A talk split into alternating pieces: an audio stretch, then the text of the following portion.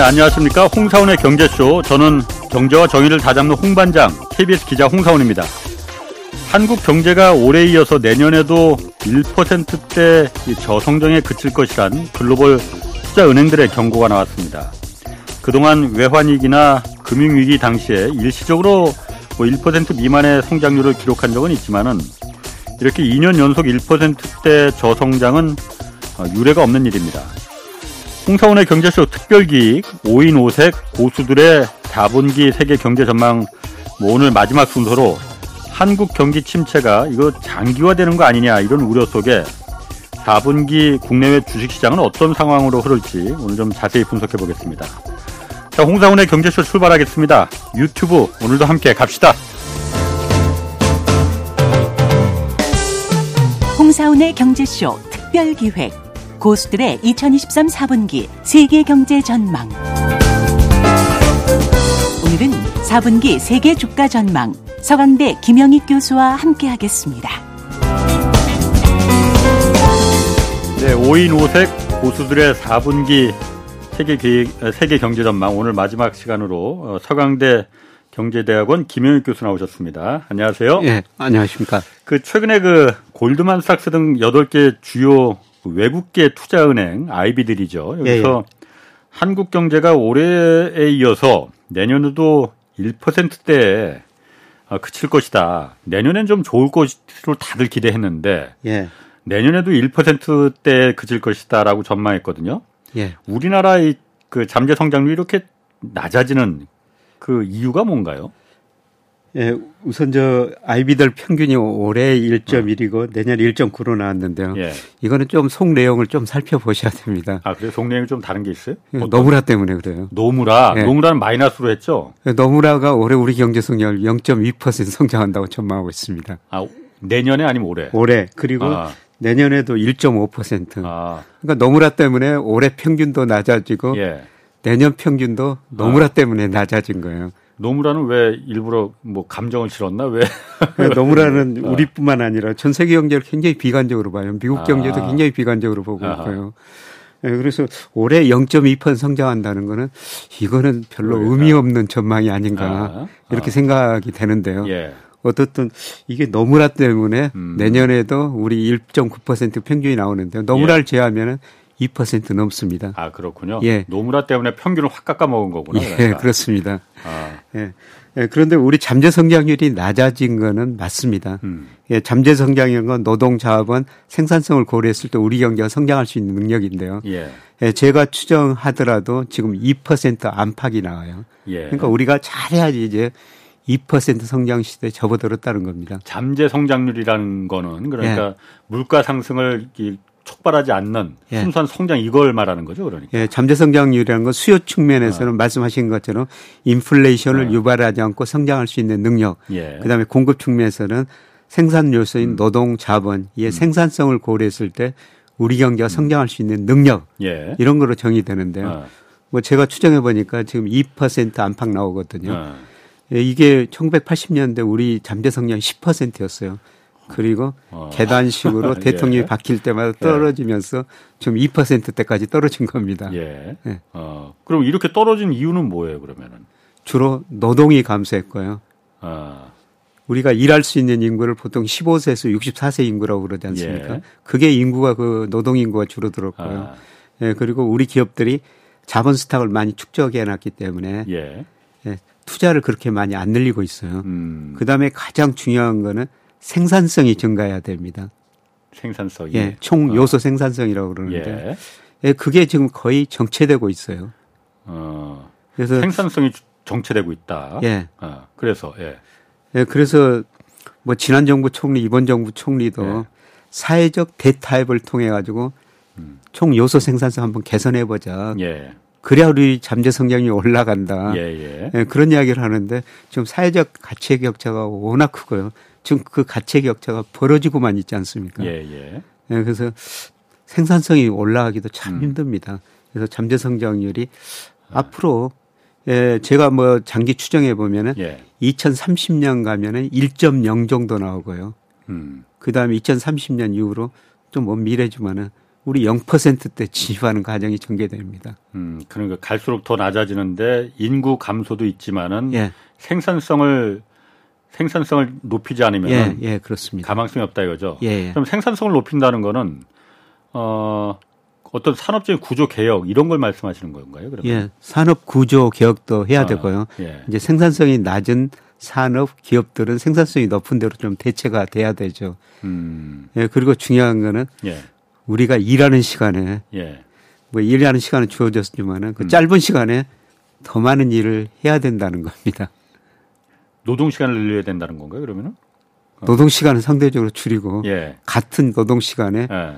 업무 성과를 성과가, 더 높여야 올려야 된다는 아, 거죠. 성과가 예. 더 높아져야 된다. 예. 그게 바로 구조 개혁이고 혁신 아니에요? 예, 그렇죠. 아, 예. 아 그런 부분이 필요하다. 예. 그거 외에도 그, 또 잠재 성장률을 그럼 높, 올리려면은 뭐 당연히 그런 구조 개혁은 이제 아까 그래서 생산성을 올려야 된다는 예. 거 예. 그거 있고 또 다른 거는 또 뭐가 좀 필요? 우리 젊은 분들이 그 창의적 아이디어를 내 가지고요. 예. 애플 같은 회사를 한번 만들면 되죠. 음. 애플 시가총액이 이제 지금 3조 달러인데요. 예. 우리 GDP가 1조 7천억 음. 달러밖에 안 돼요. 애플 그, 하나가 훨씬 더 높네. 예. 예. 그래서 우리 젊은이들이 창의적 예. 아이디어 만들어 가지고 예. 애플 같은 회사 만들어 놓으면은 우리 GDP 금방 늘어나 버리죠. 예. 예. 아. 고용도 많이 늘어나고요. 아. 그래서 그런 거를 뭐 창조 경제다 음, 음. 뭐 그런 이야기를 했어 해왔었는데 예. 그게 쉽게 안 되거든요. 어. 예. 창조 경제 많이 들었었는데 과거 정부에서 예, 저 박근혜 어. 정부 때 그 창조 경제를 음. 그 내세웠었죠. 예. 그럼 그때부터 어쨌든 그때 박근혜 정부 때도 그 이 말했던 그 창조 경제가 지금 그런 교수님 말한 그 창조 경제 제가 그때는 사실 경제에 별로 관심이 없어 갖고 예 맞습니다 그런 경제였었어요. 어. 예, 그러니까 우리나라 역대 대통령 보면 대통령이 바뀔 때마다 성장률이 계단식으로 떨어졌거든요. 예. 그래서 박정희 정부에서 때는 10.3, 전두환 정부 때도 10% 성장했고요. 그다음에 노태우 정부에서 9%, 음. 그다음에 김대중 정부에서 IMF 경제기 맞으면서 구조조정 5%로 떨어졌고요. 그다음에 이명박 어, 전 대통령 뭐 747, 네. 7% 성장 냈었는데 3.3. 네. 박근혜 전 대통령 474 냈었죠. 4% 성장 냈었는데 3.0. 어. 지난 문재인 정부 예, 2.4%. 네. 그런데 이번 정부 제가 5년 해보니까요. 예. 뭐 저뿐만 아니라 KDI 같은 한국개발연구 같은 데서 음. 뭐 전망하는데 2.0이거든요. 예. 예. 계속 잠재 성장이 떨어지는 음. 게 문제라는 겁니다. 음. 어쨌든 경제 규모가 커지고 그러면은 예. 그리고 안정되면은 자연히 성장률이 그야말로 옛날처럼 두 자릿수 막 이렇게 6% 7% 이렇게까지 예. 갈 수는 없는 거잖아요. 그렇죠. 낮아질 수밖에 예. 없는 거잖아요. 경제 규모가 커지면서 성장률이 낮아질 수밖에 없는데요. 예. 너무 빨리 낮아진다는 겁니다. 음, 그게 그래서 우리가 1960년에서 1990년대까지는요. 예. 거의 우리 경제가 연평균 10%나 성장합니다. 예. 예. 예 그래서 아시아 그때 사령이라는 아, 이야기가 그렇지. 나왔고요. 예, 예. 세계적인 경제학자들이 한국 경제가 왜 이렇게 높은 성장을 했는지 예. 정말 연구를 많이 했었어요. 예. 그런데 90년대부터 이렇게 계단식으로 성장률이 떨어지니까요. 음. 이제 왜 이렇게 성장률이 빨리 떨어지고 있는지 음. 그게 경제학자들의 연구 대상이 되고 있습니다. 음. 왜 이렇게 빨리 떨어지는가는 그래서 연구 대상이 돼서 좀 결론이 어느 정도 나왔습니까? 결론은 아직도 뭐 내지는 아. 못하고 있고요. 예. 그냥 잠재 성장률 추정하는데 주로 그 노동이 감소했기 때문에 인구가 예, 거기다가 예. 이야기를 하고 있고요. 예. 예, 그다음에 일부 경제학자들은 예, 그동안에 우리가 모방 경제 음. 우리가 정말 그 모방을 예. 빨리 했지 않습니까? 아. 세계에서 가장 빨리 모방을 해 가지고 뒤따라가면서 성장을 했는데 예. 지금은 다양한 그 특허 제도가 있어 가지고 음. 예를 들어서 미국이 어떤 기술을 개발했다면 10년, 20년은 우리가 그걸 사용을 못 하거든요. 예. 음. 그러다 보니까 모방을 할 수가 없다는 음. 겁니다. 예, 그래서 우리 경제 성장이 떨어졌다. 그래서 이제 창조 경제로 음. 가야 된다. 음. 이런 이야기를 하고 있는 겁니다. 그렇군요. 이 경제 성장률이 이렇게 떨어지면은 경제 성장률하고 어떤 그 자산, 예. 부동산이나 주식이나 자산의 가격하고도 이 성장률하고 자산 가격하고도 연관이 있습니까 서로? 예. 주가나 지가 같은 게 장기적으로 방향은 거의 같은 방향으로 가고 있어요. 아, 성장률이 떨어지면 예. 그것도 같이 떨어집니까? 예, 그렇습니다. 아. 그런데 우리가 코스피나 아파트 가격은 명목 가격이죠. 예. 예 그래서 음. 명목 GDP하고 비교해야 되는데요. 음. 2000년에서 2022년까지 23년 우리나라 명목 GDP 성장률이 연평균 5.8%였거든요. 예. 근데 코스피는 예. 연평균 6.9% 상승했고요. 예. 그다음에 전국 아파트 가격은 한 5.5% 상장했어요. 예. 그러니까 아파트 가격은 명목 성장률과 전국 평균입니다. 물론 예. 차별화는 됐습니다. 예, 예. 뭐 명목 GDP보다 조금 덜 성장했는데요. 코스피는 한 명목 GDP 성장률보다 음. 1% 포인트 음. 조금 더 높았습니다. 예. 예. 그런데 제가 지금 우리나라 실질 GDP 성장률은 잠재 성장이 2%고요. 명목은 물가가 1.7% 정도 상승하게 돼 나와 있거든요. 명목은 3.7% 정도 나와요. 음. 예, 그러면은 주식의 기대 수익률은 이것보다 1% 포인트 정도 높은 뭐4 내지 5% 음. 그러니까 우리 코스피가 이제 예. 뭐4 내지 5% 매년 오르면은 잘 올랐다. 어. 적당하게 올랐다. 어. 어. 그렇게 볼 수가 있는 겁니다. 예. 음. 그럼 금리는 어떻습니까? 성장률하고 금리도 연관 관계가 있습니까? 예. 그래서 우리가 시장에서 관찰하는 거는 명목금리라고 그러는데 명목금 예. 실질금리 플러스 물가상승률이라고 그러는데 실질금리는 사전적으로 추정할 수 없으니까요. 실질 GDP 성장률을 사용해요. 예. 그러니까 실질 GDP 성장률이 떨어지면은 금리도 그만큼 낮아지죠. 예. 예. 그런데 최근 저 작년 재작년 금리가 많이 올랐어요. 예. 뭐 경제 성장은 떨어졌는데 왜 금리가 올랐느냐? 어, 어. 물가 때문입니다. 물가 때문에, 인플레 예. 때문에. 예. 그래서 작년 그 6월에는 우리 예. 소비자 물가가 일시적으로 6%대까지 올라갔지 않습니까? 예. 예. 그런데 지금 그 물가가 지금 2%대 음. 진입하고 있거든요. 음. 그래서 경제 성장률이 떨어지면은 예. 물가 상승률이 예, 낮아지고 예. 그리고 금리도 예, 낮아질 수밖에 없습니다. 음, 금리도 낮아질 수밖에 없다. 예.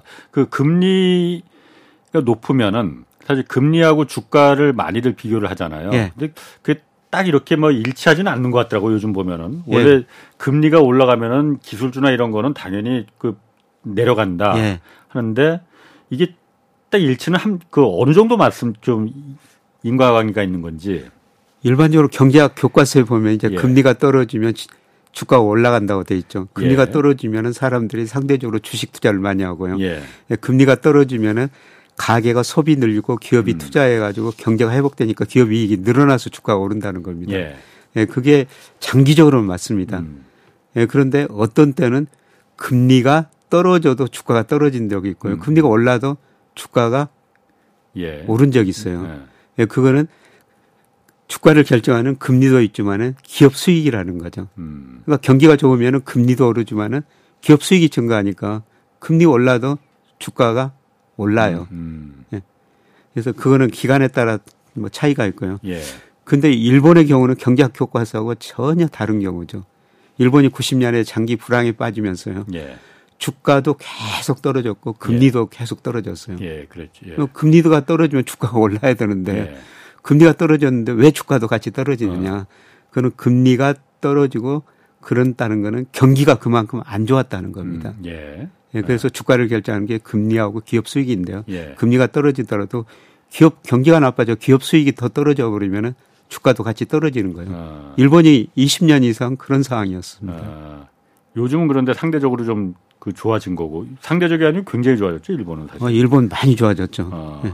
이따가 좀 일본 주식시장 좀 전망도 좀 무릎 그 예. 하겠지만은 예. 일단 우리부터 따지면은 4분기 이제 그 주식시장 아좀 어떤 특징을 보일지 앞으로 4분기 4분기에는 좀 반등할 것 같습니다. 예. 근데 제가 올해 뭐 주가를 전망하면서 주가를 어떻게 잘 전망하겠습니까만은 음. 뭐 5월까지는 참고로만 할 뿐이죠. 예, 예, 5월까지는 예. 괜찮습니다. 예. 근데 6월, 8월 달에는 음. 좀 리스크 관리를 하셔야 됩니다. 예. 주가가 떨어질 수 있다는 거죠. 그래서 우리 코스피가 2660까지 갔다가 지금 2500 안팎에서 움직이고 있거든요. 예. 예 음. 그런데 앞으로 좀 더 떨어질 것 같습니다. 아. 예, 제가 8월까지 정도 리스크 관리를 하셔야 된다고 말씀드렸는데 예.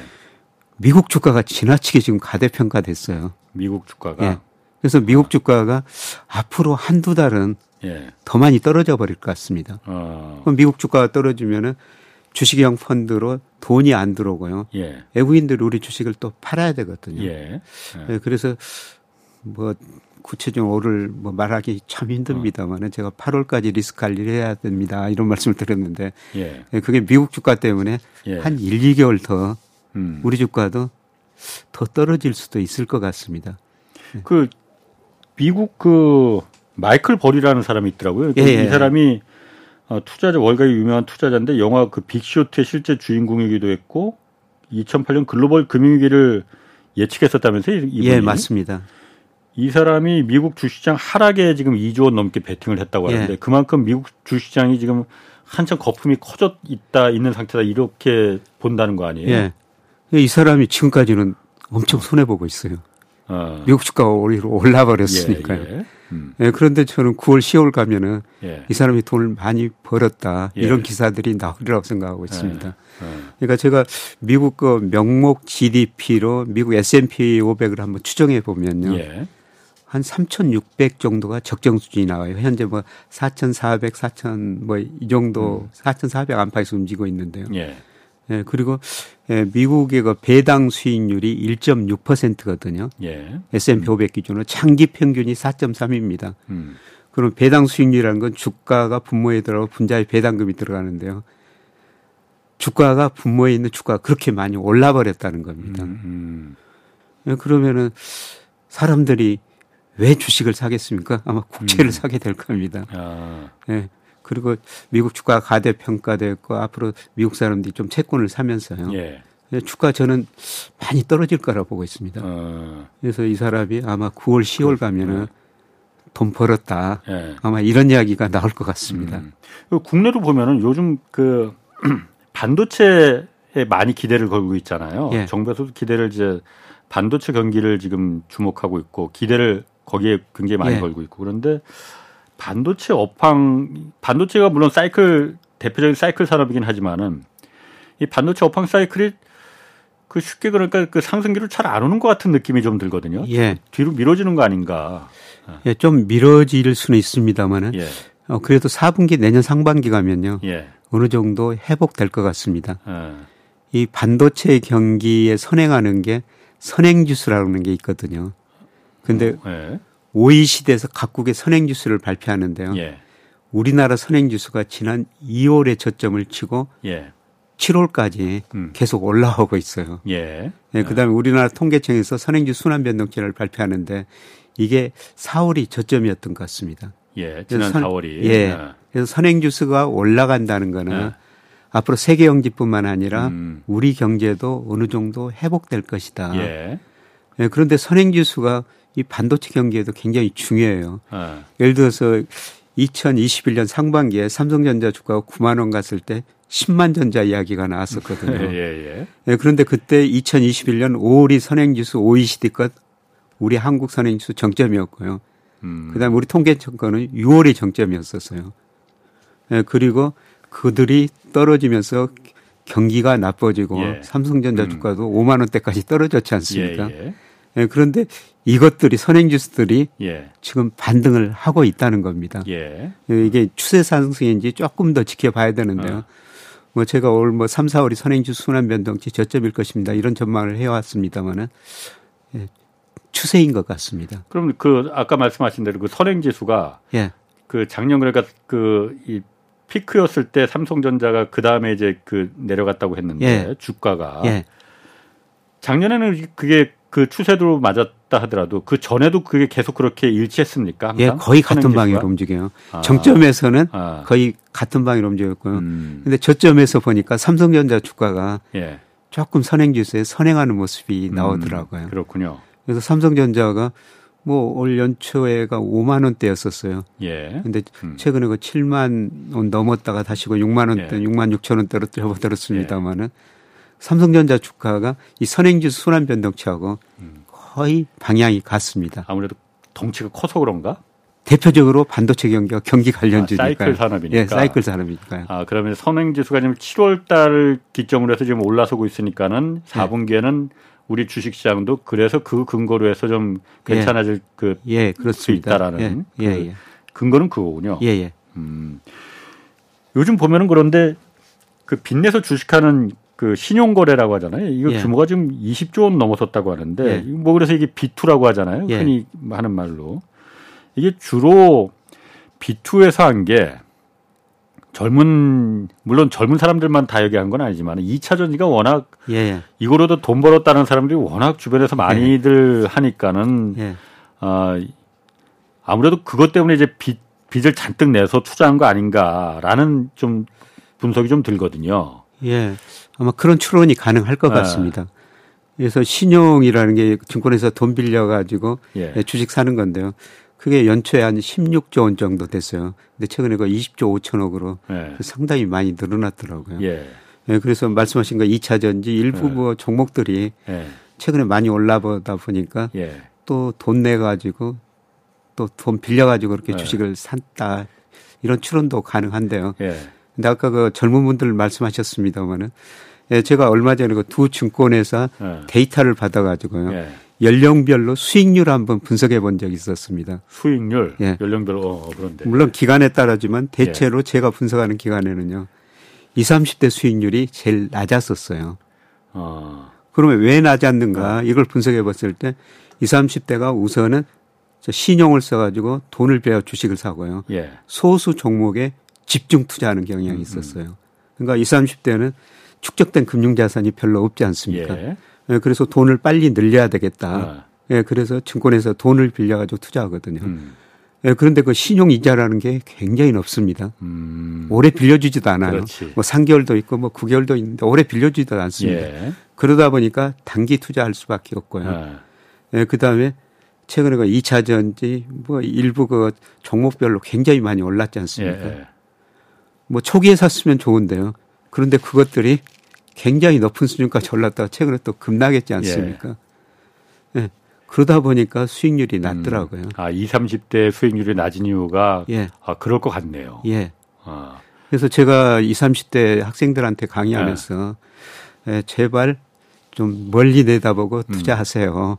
음. 예. 예, 그다음에 소수 종목에 너무 집중하지 마세요. 예. 포트폴리오를 좀 구성하세요. 예. 예, 그랬더니 한 학생이 질문을 합니다.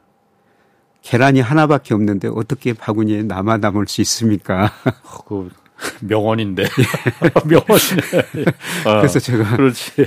그래도 좀 분산 투자를 하셔야 됩니다. 아, 아. 그냥 예를 들면은 계란을 메추리알로 바꾸셔가지고 아, 아. 그래도 분산 투자는 하셔야 됩니다. 이런 거 아. 조언을 해준 적이 있습니다만은 아. 하여튼 그 시기에 따라 다르지만은 예. 뭐 그런 의미에서 저 20, 30대 수익률이 제가 분석하는 기간에 낮았었습니다. 아.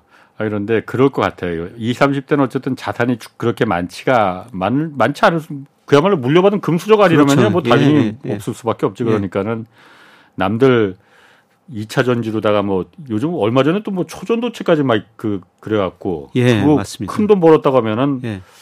아, 조급하고 혹하죠. 그리고 그런 마음 충분히 이해는 갑니다. 이해는 가는데 그 부분은 그런 부분을 조심해야 된다. 예, 그러면서도 제가 그 드리는 말씀이 주식에서 한 달에 300만 원 벌기 정말 힘듭니다. 예. 그런데 우리가 어떤 직장에 들어가지고 일하면은 예. 그 300만 원 월급은 받거든요. 예. 예. 그 월급의 의미를 한번 생각해 보라. 주식에서 음. 300만 원 벌기는 아, 사실 저도 주식 투자 계속 합니다만 그렇게 예. 돈 벌기가 굉장히 힘들거든요. 예. 그래서 일에 일하십시오. 월급 받으십시오. 아.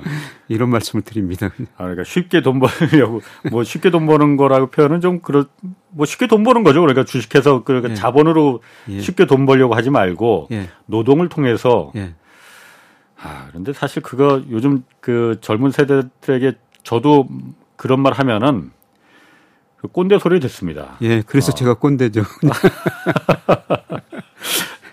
얼마 전에 그 아까도 잠깐 말했지만 얼마 전에 그 초전도체 때문에 한때 막 난리 났었잖아요. 예. 그, 그 주가 이제 막 그 연관주라고 해서 뭐 몇몇 주식들 막 이렇게 그래프 올라가는 거 보면은 야, 정말 진짜 이럴 수도 있나 싶더라고요. 그런데 그 어쨌든 이런 걸 테마주라고 하잖아요. 테마주. 예.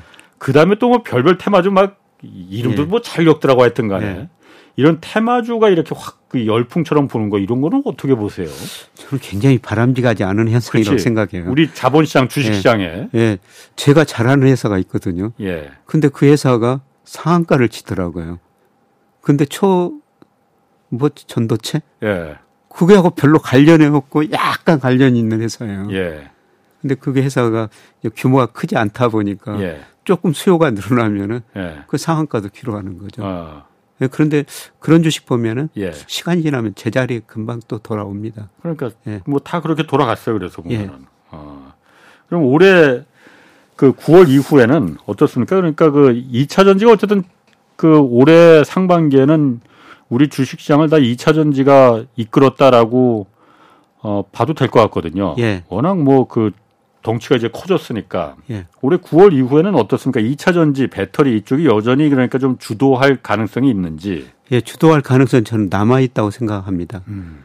그러니까 전 세계가 뭐 자율주행차, 전기차로 들어가지 않습니까? 예. 예 중국은 전기차 침투율이 20% 넘었는데요. 음. 세계 평균은 아직 그 10% 약간 넘었더라고요.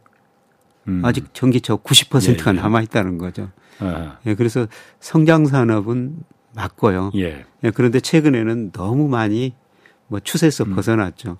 예, 그런데 최근에 급격하게 또 조정을 보이고 있거든요. 예. 아마 여기서 제가 생각하는 조금 더 조정을 거칠 것 같습니다. 음. 예, 그런데 다시 오를 때 예. 예, 그런 관련 주식이 뭐 저는 뭐 10월, 11월 가면서 다시 오르리라고 보고 있는데요. 예. 음.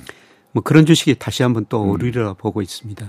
전기차가 어쨌든 지금 10%까지 이제 점유율을 시장에 파고들었긴 했지만은 뭐또 그런 분석의 기사도 있더라고요. 예. 10%에서 약간 지금 정체 상태거든요. 예, 지금 예. 전기차 이미 살 사람은 다 산 거 아니냐. 예. 아, 아직도 내연차에 대한 저도 사실 휘발유차 타고 다니거든요. 예. 전기차는 아, 타, 그 관심은 있는데 저는 솔직히 말해서 제가 좀 새가슴이라 그런가 불날까봐 좀 겁나더라고. 그래서 예. 굳이 뭐 어, 전기차 타면은 일단 보조금도 받은 게 하더라도 너무 좀 비싸고 아직까지는 그래서 전기차가 10%이 이 쓰레 그 문턱을 예. 넘을 거냐 안 넘을 거냐 예. 이게 좀 관건이란 그런 분석들은 좀 있긴 예. 있더라고요. 예. 근데 전 세계가 기후 변화 때문에 전 예. 세계 정부가 음. 유도를 하고 있거든요. 음. 예를 들어서 미국 같은 데는 2030년까지 예. 뭐 30% 정도를 전기차로 기업들 한테 생산해라. 예. 그렇죠. 그런 식으로 나가고 있죠. 음. 예, 그런데 전기차가 아직은 뭐 불편하기는 불편합니다. 제가 저 전기차 타고 다니고 있는데요. 아, 김 교수님 전기차 타고 다니세요? 예. 어. 예, 그런데 우선 그 어디 좀 멀리 가면은 예. 이 충전 걱정을 많이 해야 돼요. 아, 그렇겠지. 예. 예. 예. 그런데 요새 전기차들이 예. 한번 충전해 보면은 제차 예. 같은 경우는 한 600km 정도는 달리더라고요. 음, 그럼 뭐, 뭐 걱정 없지 뭐. 예. 그래서 그리고 음. 뭐 소리도 조용하고 네. 그저 기후 변화에도 좀 지구를 살린다는 지구를 살린다는 의미. 예. 네. 그리고 음. 현재까지는 비용이 그저 휘발유 넣으려면은 예. 굉장히 비싸거든요. 예. 근데 이 휘발유 가격에서 음. 제 경우는 한 30% 정도 아. 그렇게 저 비용이 좀 전략이 되더라고요. 음, 30% 정도는 절약되더라. 예. 예. 음. 그럼 그런 면에서 봤을 때 하반기에 앞으로 4분기에 어떤 그 주식시장에서 지금 이 방송 들으시는 분들은 아무래도 투자를 목적으로 하는 분들도 많이 계시니까 네. 어, 어떤 종목을 좀 어떤 분야를 좀 주목해 봐야 될지 저는 아까 말씀드린 거 전기차 이번 조정 국면에 한번 네. 생각해 보시는 것도 바람직스럽고요. 음. 결국 말씀드렸습니다만 선행 지수가 OECD 한국이 2월이 음. 저점이었고 우리 통계청은 4월이 저점이었다. 예.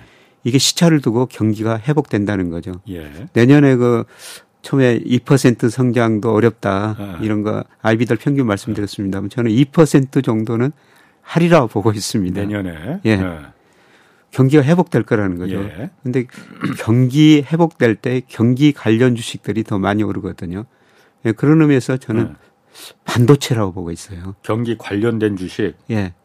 어, 그게 대표적인 게 반도체입니다. 예, 반도체입니다. 아.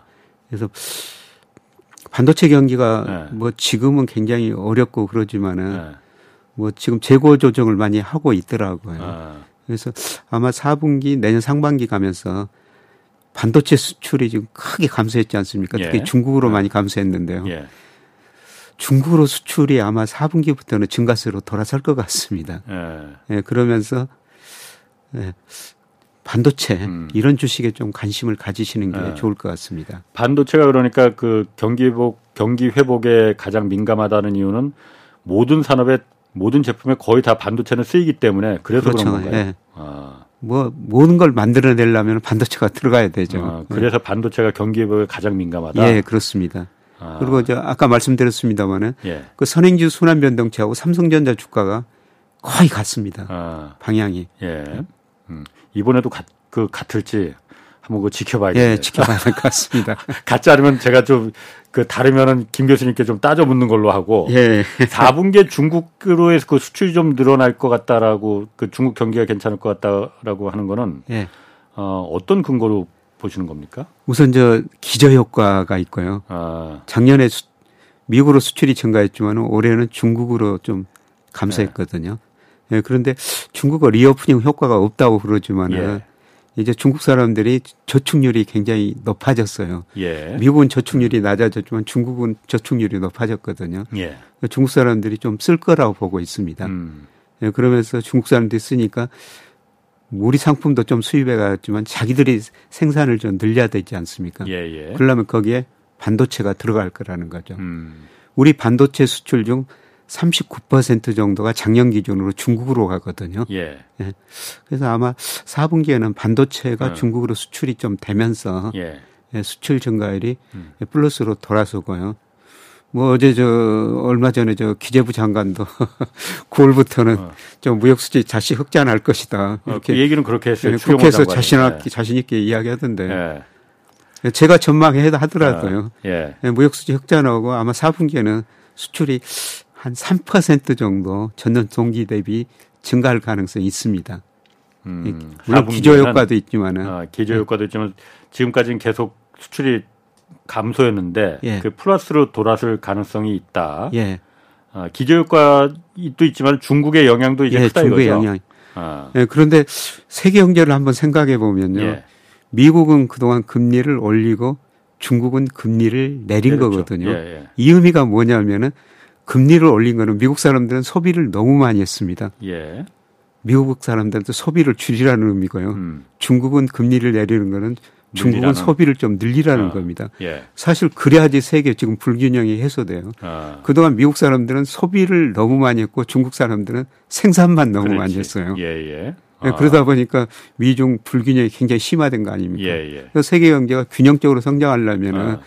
이제 미국 사람들은 소비를 줄이고 중국 사람들이 소비를 늘려줘야 됩니다. 음. 근데 그게 금리라는 게 그걸 저는 말해주고 있다고 생각하고 있거든요. 음. 그래서 요새 보면은 뭐 최근에 중국 경제 뭐 부동산 문제 터지면서 예. 계속 예. 중국 때문에 뭐 굉장히 어렵다 어. 이런 이야기만 나오는데요. 예. 아마 4분기 내년 상반기 가면은 중국 때문에 수출 증가한다. 어. 예, 저는 이런 데이터들이 나오리라고 보고 있어요. 음. 중국이 소비가 좀 늘어나고 예. 그 이제 금리를 좀 낮, 낮춘 효과가 4분기 가서 좀 발휘가 될 수 있을 거다. 예, 그렇습니다. 어, 그렇게 됐으면 좋겠네. 예. 어, 그렇게 돼야 우리도 좀 숨통이 트이는데. 예. 미국 같은 경우는 아까 말씀하신 대로 어쨌든 미국 기준금리 지금 5.5% 굉장히 높여놨잖아요. 예, 예. 뭐 9월에 다시 결정하긴 하지만 더 올릴지 아니면 이 수준에서 이제 끝낼지 그건 모르겠습니다. 그런데 어쨌든 지금까지도 굉장히 높은 수준이지 않습니까? 이 금리가. 이 정도면은 미, 그 우리 기업이나 국내 증시가 어, 이 정도 금리가 5.5 미국의 기준금리가 이렇게 높은 상태를 계속 유지한다면은 이게 우리 기업이나 우리 국내 증시에 영향을 어, 얼마나 줄지 그리고 버틸 수가 있을지 그런 것도 좀 궁금하거든요. 예, 저는 미국 금리 5.5%에서는 미국 경제가 지탱할 수 없다고 생각합니다. 미국 경제가. 예. 그래서 침체가 온다는 거. 예, 그렇습니다. 예, 예. 예 그래서 소비가 줄어들 수밖에 없고요. 예. 금리가 오르다 보니까 미국 가계 예. 이자 부담이 늘어나고 있고요. 예. 소비를 줄일 수밖에 없습니다. 예. 예. 그리고 기업 부채도 굉장히 높은 수준인데 예. 기업도 투자를 앞으로 줄일 수밖에 없거든요. 예. 예. 그래서 미국 경제가 예, 침체에 빠질 것이다. 음. 아마 4분기부터 저는 마이너스 성장하리라고 보고 있는데 그러면 예. 우리 경제에 미치는 영향은 뭐냐면은 작년에 중국으로 수출 안 됐는데 미국 소비자들이 소비를 많이 하죠. 우리 미국으로 수출은 증가했어요. 그렇죠. 예, 예. 예. 근데 이미 미국으로 수출이 4월부터 감소세로 전환되고 있습니다. 우리 대미 수출이요. 예. 그러니까 미국 소비자들이 이제 서서히 그 소비를 줄이기 시작했다는 예. 거죠. 최근 올수록 감소폭이 커지고 있습니다. 예. 음. 예. 그리고 미국 주가가 가대평가됐다 말씀을 드렸는데요. 예. 소비가 줄어들면 미국 경제 성장이 마이너스 되면 기업 수익도 줄어들고 주가가 많이 떨어질 수 있습니다. 예. 예 저는 최소한 미국 주가 한 10% 정도는 떨어질 수 있다고 보고 있거든요. 예. 예 그러면 미국 주가가 떨어지면은 또 소비도 더 위축되고 음. 이 사람들이 우리 음. 상품 수입 덜해 갈 거고 예. 미국 주가가 떨어지면은 아마 세계가 주식형 펀드로 돈이 덜 들어올 거예요. 예. 예 그러면 애국인이 팔 수밖에 없습니다. 어. 예, 그래서 우리 주가가 먼저 떨어졌지만은 앞으로 우리 주가가 미국 주가보다 상대적으로 덜 떨어지기는 떨어질 텐데요. 예. 우리 주가도 같이 영향을 받을 수밖에 없을 거라는 겁니다. 음. 미국으로 그 수출이 그 줄어들기 시작하면은 그나마 그 동안에 중국이 줄어들던 걸 미국이 좀 수출 늘어나서 좀 보완을 해줬다고 했는데 예. 미국도 줄고 유럽으로도 줄고 아세안도 지금 계속 줄어드는데 예. 그럼 바랄 건 중국으로 수출이 늘어나는 것밖에 없네요 그러면. 그렇죠. 중국으로 이제 어. 늘어나고요. 예. 아마 아세안 지역으로 늘어날 것 같습니다. 아세안 지역도. 예. 특히 저 인도가 예. 우리 수출에서 차지하는 비중이 3%밖에 안 되거든요. 그렇죠. 예. 예 그런데 최근에 보면은 예. 꾸준히 꾸준히 올라가고 있어요. 예. 그래서 아마 그 4분기 내년 상반기에는 중국은 기저 효과 때문에 반도체 예. 중심으로 증가하고 예. 인도나 아세안 지역으로 수출이 좀 이럴 음. 나라들이 인구가 적기 때문에 계속 그6 내지 7%이 정도는 성장하거든요. 인구가 젊어서 소비를 아무래도 예, 소비를, 예. 공격적으로 많이 하니까. 예, 예. 아. 그래서 올해는 아세안 지역으로 수출이 줄어들었지만요. 예. 장기적으로 중국 수출 많이 늘어났다가 비중 축소되고 미국은 음. 줄어들었다가 최근에 늘어나고 있습니다만 장기적으로 꾸준히 우리 수출 비중이 늘어난 나라가 아세안 지역이에요. 음. 2020년에 우리 수출에 차지하는 비중이 10%였는데요. 예. 작년에 18%로 미국 16%보다 아세안 비중이 더 높아졌거든요. 어. 예. 그래서 우리 기업들도 보니까 음. 아세안으로 많이 진출하고 있더라고요. 그렇군요. 그래서 인도 같은데 뭐 오래전에 뭐 몇 년 전에 가보면요 길거리에 일본 차들이 많이 있었어요. 그렇지. 예, 예. 예 그런데 현대차가 지금 인도로 음. 수출을 잘하고 있거든요. 음. 예. 그렇군요. 아까 미국 증시는 그 4분기나 뭐 내년에 그렇게 좋지 않을 거라고 보셨고 예. 일본이나 중국 증시도 한번 좀 보겠습니다. 일본 예. 증시는 어떻습니까? 일본 증시는 하여튼 지금 보면은 매우 좋습니다. 예. 어, 그런데 4분기에도 계속 이렇게 일본 증시가 상승세를 어, 이어갈 거냐? 지금이라도 그럼 일본 증시에 어, 일본 주식 투자에 그럼 그 가는 건 어떻겠느냐? 이런 질문에는 어떻게 좀 답하시겠습니까? 저는 지금은 사시는 시기는 아니라고 생각하고 아, 있고요. 너무 올랐나 그러면? 예, 단기적으로 네. 너무 올랐다고 예. 생각하고 있고요. 그러니까 장기적으로 제가 모든 날에 그 명목 GDP하고 주가 관계를 보는데 예. 일본 명목 GDP 디플레 탈피하면서 오르고는 있어요. 예. 근데 이런 걸 기대하면서 일본 주가도 거기서 2로 너무 벗어나 버렸거든요. 아하. 예, 그래서 조정을 보일 겁니다. 예. 예, 그런데 이 조정 시기에 제가 뭐 한 10월까지도 미국 주가 조정 보일 것이다. 미국 주식을 사야 되냐, 우리가 일본 주식을 사야 되느냐. 음, 예. 예. 그거는 저는 일본 비중을 더 늘리는 게 좋다고 생각하고 있습니다. 그런데 예. 우리나라 사람들이 지금 세계 그 주식 보면요. 예. 미국 주식의 61%, 예. 일본의 3.0, 중국의 2.6% 투자하고 있어요. 음, 미국 주식 미국 비중이 주식을 예, 미국 비중이 예. 지나치게 높다는 겁니다. 예. 예. 그리고 중기적으로 보면 달러 가치는 하락하고요. 예. 아마 지금 엔화 가치가 국제 결제은행에서 뭐 평가해 보면 한 35% 정도 저평가됐거든요. 예. 시간이 가면은 엔화 가치가 오를 거라는 겁니다. 예. 예 이런 의미에서는 저는 미국보다는 일본 주식을 예. 더 사시는 게 좋을 것 같고요. 예. 예. 그리고 중국 주식에 대해서는 제가 좀 낙관적으로 그동안 좀 말씀을 드렸습니다만 사실 중국 주식 얘기하기 전에 먼저 예. 일본부터 끝내고 가시죠. 예. 일본이 그러니까 지금은 어쨌든 경 수출도 좋고 주식 시장도 그래서 따라서 덩달아서 굉장히 좋아지고 그렇지만은 예. 일본 경제가 사실 아 굉장히 뭔가 그 일본의 통화 정책이나 이런 게 굉장히 비정상적이잖아요. 예. 그래서 이 부분이 언제까지 계속 지금의 그 좋은 게 예. 계속 좋아지지 않을 거라고 보는 분석들도 좀 있잖아요. 예. 이런 일본... 부분이 그 갑자기 그야말로 일본이 지금 좋다가 갑자기 좀그 그 떨어지거나 고꾸라지거나 예. 이럴 가능성은 없습니까? 예, 저는 이번 세계 그 인플레 예. 시대에서 가장 혜택을 보는 나라가 일본이라고 어. 보고 있거든요. 예. 왜냐하면 그동안 일본 물가가 떨어졌지 않습니까? 예, 예. 그렇지. 물가가 예. 떨어지니까 사람들이 소비를 계속 뒤로 밀어버리는 거죠. 예, 예. 예, 그래서 소비를 미루니까 기업 매출 줄어들고 고용 줄어들고 가계 소득 줄어들고 이 디플레이 악순환이 반복됐거든요. 예. 근데 물가가 오르다 보니까 이제 사람들이 소비를 하기 시작한 거죠. 어. 예. 그리고 일본 가계는 상당히 튼튼합니다. 예. 어, 가계는 튼튼합니다. 예. 예. 일본 가계 금융 자산이 예. 부채에 비해서 5.5배 많아요. 예. 우리 2.1배예요. 음. 우리보다 일본 가계가 훨씬 더 음. 튼튼합니다. 일본이 과거 그 거품이 한번 꺼지면서 예. 당했던 그 트라우마가 있어서 예. 이거 내가 함부로 돈 부동산 같은 데 잘못 샀다가는 이거 괜히 예. 큰일 난다. 그냥 꽁꽁 이제 그 안방 장, 장롱 속에 넣고 있는 게 최고다 이런 생각을 많이 갖고 있다고 해요. 그런데 이제 2012년부터 일본의 그 GDP 디플레이터가 예. 아 느리지만은 안만하게 오르고 있거든요. 예. 예. 그리고 최근에 좀 빠른 속도로 오르니까 예. 일본 사람들 생각이 조금은 달라질 것 같아요. 음.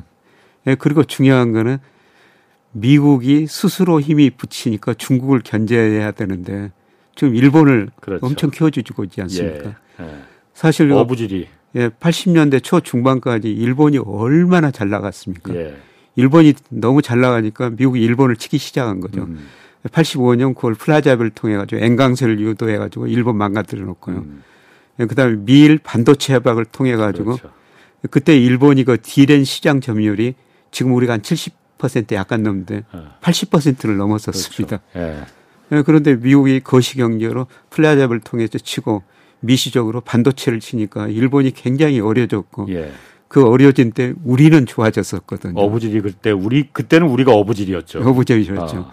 근데 요새 미국이 일본을 얼마나 지원해주고 있지 않습니까? 그렇죠. 네. 그러니까 그 대중국을 중국을 견제하기 위해서 견제하기 위해서 네. 한미일이 우리 똘똘 뭉치자는데 네. 아 일본이 아무래도 여기서 큰 기준이 되도록 하자라는 게 아마 미국의 전략인 것 같아요. 그렇습니다. 그러다 보니까 일본의 어쨌든 그 반도체 산업이나 모든 산업에 대해서 예. 어, 일본이 가장 지금은 어부지리를 많이 얻고 있는 거 아닌가? 예, 그렇습니다. 음. 이런 의미에서 보면은 예. 예, 일본 경제가 그 장기 디플레이에서는 완전히 그 서서히 탈피하고 음. 있는 것 같아요. 그럼 지금 경, 일본 경제가 이렇게 살아나는 게 일시적인 게 아니고 계속 갈 가능성이 더 높다. 이렇게 예, 그렇습니다. 거군요. 디플레이에서는 최소한 탈피했다. 예. 예. 이런 의미에서 뭐 미국 주식보다는 미국 주식 비중 61% 너무 높고 예. 3% 일본 주식 비중은 낮다는 겁니다. 예. 예. 그래서 미국 주식 비중을 예를 들어서 한 50%뭐 이하로 줄이고요. 예. 그걸 가지고 일본 주식을 사든지 독일 예. 주식을 사든지. 어, 독일? 예. 독일은 약간 뜬금없는데. 예, 독일은 지금 어렵긴 어렵습니다만은. 어. 예, 중국은 어떻습니까? 그러면? 예, 중국 주가는 지금 올해 제일 부진해요. 예. 예전에 중국 주식 그 가능성 높다고 그렇게 예. 얘기하셨었는데. 예, 그런데 예, 그런 점에서 그 투자자분들한테 좀 미안하게 생각하고 아니, 있고요. 그거 이거는 경제 방송은 다른 채널도 그렇고 특히나 저희 그 KBS 경제쇼 같은 경우에는 공영 채널이기 때문에 다 여러분 견해가 나오죠. 그렇죠. 이게 예. 참고만 하는 거지. 예, 참고만 저희 방송 듣는다고 해서 절대 부자 될 수 없습니다. 예. 그거는 가능하지도 않은 얘기고 저희가 원하는 바도 아닙니다. 이건 그냥 철저하게 참고만 하는 거거든요. 그렇죠. 예. 예. 예, 그런데 저는 뭐 중국 주가가 올해 지금 제일 부진한데요. 예.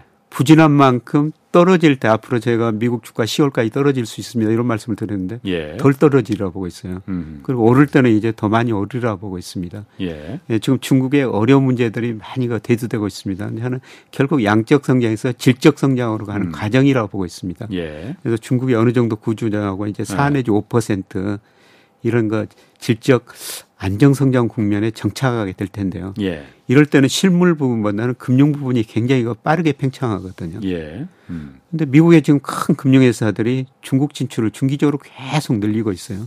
어. 특히 JP 모건 같은 데는 작년에 증권 중국에다 100% 증권 자회사를 만들었습니다. 그렇죠. 예. 아, 예, 예. 중국이 예. 저 장기적으로 위안화 국제화를 음. 뭐 이런 걸 추구하고 있기 때문에 금융시장 이제 점진적으로 개방하니까 금융 산업은 다 개방해 버렸거든요. 예. 이제 금융시장 개방하는 게 남아 있어요. 음. 사실 전 미중 패권 전쟁에 저는 번질 중간 전쟁점은 미국이 중국하고 무역해 가지고 한 6조 2천억 달러 적자를 냈는데요. 음. 그거를 저는 금융에서 미국이 찾아오자는 게 목적이라는 거거든요. 음. 그래서 중국의 금융시장 계속 개방하라는 거죠. 금융은 미국이 자신 있으니까. 예. 그래서 시간이 갈수록 중국 도 금리 자유하고 예. 외환 시장을 서서히가 자유할 것이다. 예. 예. 지금 뭐 당장은 어. 아니더라도. 어. 예. 그러면 그 자유화하면은 예. 중국의 주식 시장은 그럼 더 이렇게 좀 그 성장할 가능성이 그렇죠. 아무래도 성장하겠죠. 그러니까. 예, 그렇습니다. 자본들이 들어갈 예. 테니까. 그래서 우리가 2000년부터 작년까지요. 예. 우리 무역 수지 흑자 중 약 90%가 중국에서 오는 겁니다. 음, 그렇습니다. 예. 예. 그런데 앞으로 중국에서 우리 상품 수출하고 돈 벌기는 갈수록 힘들어져요. 예. 그돈 가지고 중국 금융자산에 투자해가지고 아. 이제 우리도 돈 벌 때가 서서히 저는 오고 있다고 보고 있습니다. 아, 제조업으로서의 중국은 이제 장점이 거의 없고 예. 금융시장으로서의 예. 그 장점이 점점 이제 커지는 겁니까 그러면은? 예. 그래서 어. 우리가 지금 미국 주식 사가지고 예. 어, 배당 받고 미국 국채 사가지고 예.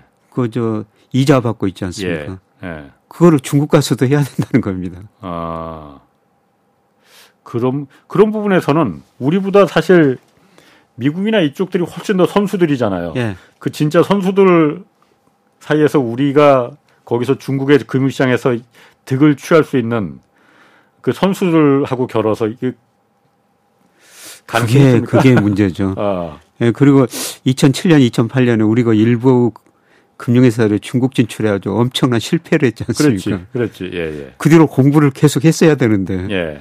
그 뒤로 그렇게 공부를 안 하고 있는 어. 것 같아요. 실패했으면은 예. 공부를 해가지고 다시 음. 성공해야 되지 않습니까? 예, 예. 그런데 과연 우리 금융회사들이 그렇게 공부하고 있는지 그렇게 중국에 대해서는 요새 관심이 많이 그 줄어든 것 같습니다. 아, 지금은 어쨌든 그 얘기는 중요한 것 같아요. 중, 중국이 물론 제조업으로서 거기서 그 어떤 그 이 돈을 벌 수 있는 기회 이런 거는 아직도 없는 건 아니지만은 네. 그 가능성은 점점 줄어들고, 줄어들고, 있고 이제는 중국이 남아 있는 그 금융 시장 예. 이 개방함으로 인해서 예. 금융을 통한 그야말로 우리 한국의 국부를 예. 창출할 수 있는 예. 그, 그 점을 좀 노리고 들어가야 들어가 있다 이거죠. 예. 음. 알겠습니다. 하반기 그러면은 4분기 이후에 그리고 내년까지 이제 증시 좌우할 그룹 어, 좌지우지할 좀 큰 변수가 좀 어떤 게 좀 단기적으로는 지금 중국 문제고요. 음, 예, 사실 문제. 예, 그리고 아, 기승전 중국이네. 예, 그리고 저 미국이에요. 예. 미국이 저는 4분기 침체에 빠지라고 그러면서 미국 주가 한번 급락할 수 있다. 예. 이게 단기적으로 한 두 달 사이에 우리가 지켜볼 문제고요. 예. 네, 그런데 조금 지금은 멀리 내다볼 시기일 음. 것 같습니다. 아까 말씀드린 것처럼 선행 지수가 전 세계 선행 지수가 지금 증가하고 있다는 거죠. 예. 음. 내년은 어떻든 경기가 올해보다 좋을 거라는 겁니다. 예. 예. 그래서 아. 선행 지수가 증가하고 특히 우리 수출이 제가 4분기부터 증가세로 돌아설 수 있다 이런 말씀을 드렸습니다만 예, 예, 예, 수출이 증가할 수 있는지 예. 수출 지표를 음. 우리가 10일, 20일 단위로도 발표하거든요. 예, 지금 요즘 네. 10일마다 다 계속 발표하고 예. 있습니다. 그래서 예, 그런 거 수출입 동향을 예. 쭉 살펴보면서 지역별로 예. 미국으로 되는가 이제 중국으로 되는가 예. 그 중국 비중을 계속 그 살펴보실 필요가 있을 것 같습니다. 음. 아까 참 제가 그 부분을 하나 좀 물어본다. 일본 요즘 그래서 일본 주식에 대해서 관심 있는 분들 많거든요. 개인 예. 투자자들 중에서도 예. 서학개미에서 좀 뭐 일학개미라고도 예. 하는데 일본 투자할 때 개인 투자자들이 좀 주의해야 할 점은 좀 어떤 게 있어요? 지나치게 또 몰빵해서는 안 되고요. 아, 예, 그거는 뭐꼭 일본뿐만이 아니고. 예, 예, 그런데 일부 또 그런 현상이 좀 나타나가지고 예. 좀 분산 투자 좀 하셔야 되고요. 예. 예그 다음에 꼭 해외 투자할 때는 환율을 고려해야 되죠. 환율. 예. 아. 지금 N1 환율이 예. 지금보다는 좀 오를 수가 있어요. 음. 예, 장기 평균으로 보면 거의 1대 10 유지했지 그렇군요. 않습니까? 근데 아. 최근에 1대 9까지 좀 음. 갔었는데요. 이런 의미에서 보면은 뭐 일본 주식은 어느 정도 투자해도 좋아하는데 음. 예, 그런데 지금은 아까 말씀드린 것처럼 네. 가대평가됐다. 예. 아까 명목 GDP에 네. 비해서 예, 조만간 일본 주가도 조정을 보일 음. 텐데 음. 이 시기에 미국보다는 일본 투자하시는 게 좋을 것 같습니다. 예. 김영익 서강대 경제대학원 교수였습니다. 고맙습니다. 네, 고맙습니다. 자, 지금까지 경제와 정의를 다듬는 홍반장 홍사원의 경제쇼였습니다.